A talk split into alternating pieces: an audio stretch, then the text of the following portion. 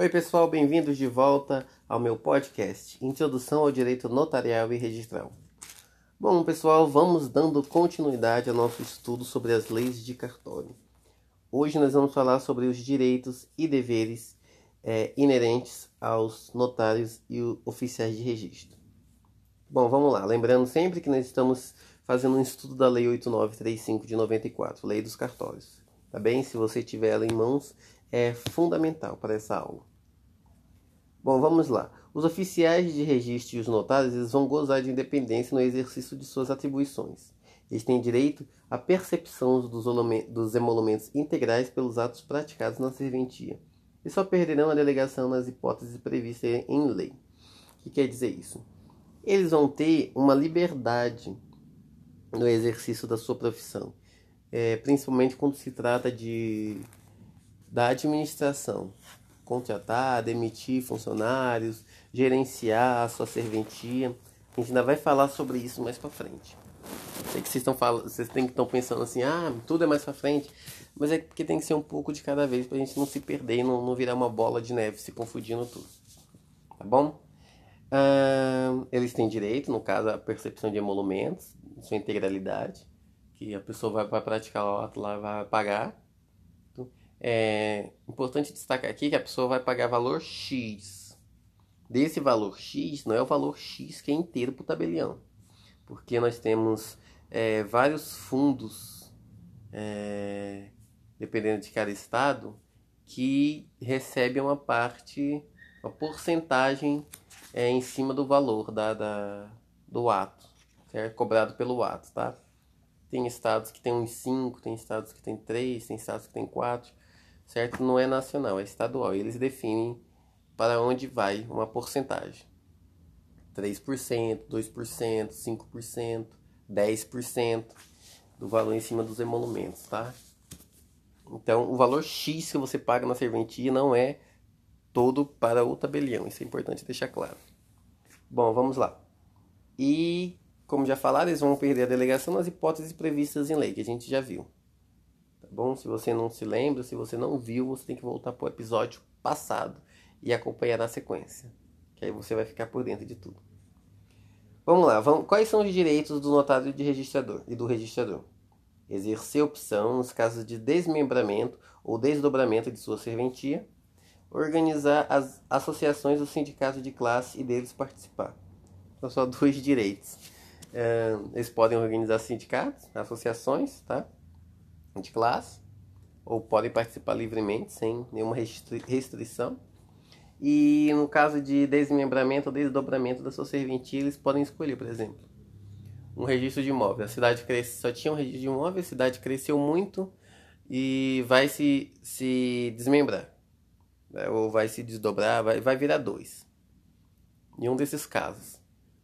Aí o que, que ele pode escolher? O, o, o oficial. Ele pode decidir se ele quer ficar com a sua serventia que ele já tem, ou se ele pode, se ele quer ir para a, o desdobramento ou desmembramento, a nova. Certo? Porque vai se dividir por área. A pessoa fala, ah, mas ele não vai querer sair do que já está montado, vai para outra área. Depende. Tem partes da cidade, por exemplo, vai se dividir aqui a cidade ao meio. A circunscrição 1 vai ficar com a parte mais urbana, a circunscrição 2 vai ficar com a parte mais rural. Normalmente a parte mais rural é a que tem fazendas tal, é o que dá mais emolumentos, dá mais dinheiro, dá mais volume. Então, às vezes, para ele ficar com a parte 2, com a circunscrição 2, é mais interessante. Aí ele escolhe e fala: não, ó, eu vou deixar minha, o meu e eu vou para, para o novo. Ou ele fala, não, eu quero ficar com, com o meu mesmo, não, não, não quero mudar daqui, tá? Então, ele tem a opção de escolher nesses, dois, nesses casos, de desmembramento ou desdobramento. O que, que ele não pode? Ele não pode, no caso é que for desmembrada ou desdobrada a serventia, pegar outra serventia. É, sem ser a nova. A continuação da deles. Se for uma outra de outra natureza, por exemplo, que o oficial de registro vai, vai desdobrar, virar dois, ele não pode ir lá pegar um tabelionato de notas porque tá vago. Não pode.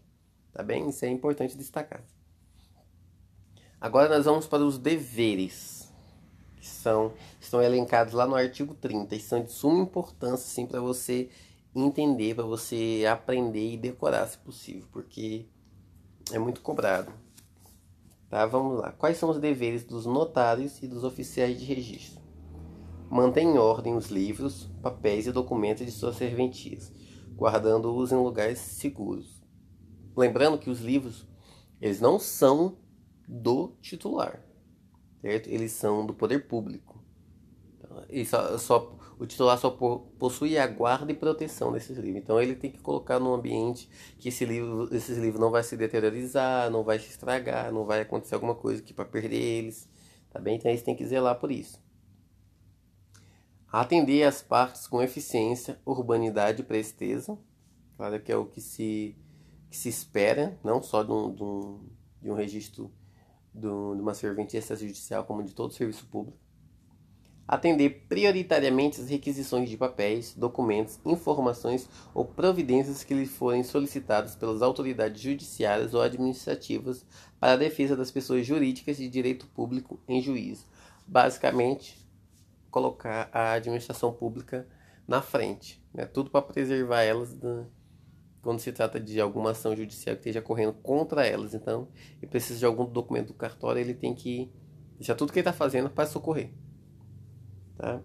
Mantém em arquivo as leis, regulamentos, resoluções, provimentos, regimentos, ordens de serviço e qualquer outros atos que digam respeito à sua atividade. E sempre está saindo alguma, alguma instrução normativa do Conselho Nacional de Justiça ou algum provimento da, das corregedorias, certo? Ou alguma lei nova que surge que vai interferir diretamente ou, ou de alguma forma na, na atividade, os cartórios eles têm que estar lá guardados, porque eles têm que saber. Certo? Eles não podem estar alheios a isso. Ah, eu não pode alegar, eu não sabia, porque eles têm que saber. Uh, vamos lá, proceder de forma a dignificar a função exercida, tanto nas atividades profissionais como na vida privada. Guardar sigilo sobre a documentação e, as, e assuntos de natureza reservada de que tenham conhecimento em razão do exercício de sua profissão. Então, se você está sabendo de alguma coisa, se alguma, algum, principalmente de família, né? algum caso de famílias se passa na sua serventia, você não pode estar saindo de lá contando para os outros. Né? Você tem que guardar sigilo daquilo. Afixar em local visível de fácil leitura o acesso ao público às tabelas de emolumentos em vigor. Observar os emolumentos fixados para a prática dos atos de seu ofício. Importante dizer, eu não lembro se eu já falei nos episódios anteriores, que os emolumentos é, eles são definidos pelas, pelos estados, tá? É uma tabela estadual, não é o, o tabelião, o, o, oficial de registro que, que determina quanto vale cada ato. Tá? São é, e nem o, o, CNJ, quem determina são os, os tribunais regionais, tá? Estaduais. É o estado lá que, que vai determinar como é que funciona. Tá bom? Aí vamos lá. Dá recibo dos emolumentos percebidos.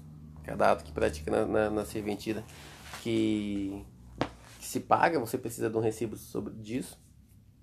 Observar os prazos legais fixados para a prática dos atos do seu ofício isso aí principalmente para os protestos, quando você pede lá uma, uma certidão é, para ver se tem algum protesto no seu nome, um traslado, eles têm um prazo de até cinco dias úteis para lhe entregar isso. Tá? Então, um exemplo é isso, tá? Os prazos que é, eles têm para cumprir determinados atos. Hum, Fiscalizar o recolhimento dos impostos incidentes sobre os atos que devam praticar. Isso aqui também porque os, as serventias extrajudiciais em si, os titulares, eles servem como um suporte para o, o Estado, para o município, para o poder público no geral, porque eles fiscalizam o caso, nos atos que vai ser praticado na sua serventia, eles olham, tem que recolher, tem que recolher ITBI, tem que recolher ITCD, tem que, que pagar as custas certinho, tem que estar com quitação com a fazenda municipal, com a fazenda estadual, para poder praticar determinado ato. Então, é, cabe ao notário e ao oficial de registro estar atento a isso. Certo? Eles atuam como fiscalizadores do, do, do poder público. Também facilitar por todos os meios o acesso à documentação existente às pessoas legalmente habilitadas. Encaminhar ao juízo competente as dúvidas levantadas pelos interessados, obedecida a sistemática processual fixada para a legislação respectiva. Isso aí também está muito atrelaçada ao registro civil das pessoas naturais, certo? Quando tem dúvidas, quando tem alguma coisa muito de interesse que, que vai além do, do da capacidade do notário, que vai um, um conflito que ele não, por exemplo, o notário não aceite alguma coisa porque ele viu lá, ele confirmou que aquilo lá, aquele documento, aquela situação não deva acontecer, mas a pessoa acha que tem que, que praticar aquele ato, aí ele pode levar essa sustação de dúvida lá para o juízo e o juízo que vai decidir. Então isso aí é só um, um, um exemplo, tá? Ainda observar as normas, as normas técnicas estabelecidas pelo juízo competente. Como o juízo competente é o juízo fiscalizador, recebe a delegação do poder público, porém quem quem fiscaliza é o Poder Judiciário. Ele que vai estar tá visualizando isso, é, estabelecendo normas para ser seguidas, é, o tipo de coisa, por exemplo, é o juízo competente que ele determina quantas folhas que a serventia vai, vai ter no livro. Ah, normalmente de 200, de 200 a 300. Ah, nós vamos ver ainda nas leis de registros públicos que os registros, no registro civil das pessoas naturais de interdições e tutelas, os livros é, tem que ser com 300 folhas. Cada livro tem uma quantidade, mas os livros de nascimento tem que ser com 300 folhas. Já ver isso mais para frente. Já alguns tabelionatos de notas, é, 200 folhas. Por exemplo, se for um tabelionato de notas numa cidade volumosa, como São Paulo, normalmente é 300 folhas que o juízo determina, porque para não ficar abrindo e fechando um livro toda hora, né? Você sabe que você imprime muito, que você tá lá tendo um fluxo constante, não tem como colocar uma quantidade pequena de, de, de folhas, porque aí o, também o, o volume de, de livros na serventia para ser arquivado vai ser gigantesco. Bem? Hum... Gente, então, por enquanto é só. Nós falamos sobre os direitos e deveres. Próxima aula tem mais. Obrigado por me acompanhar até aqui. Até mais.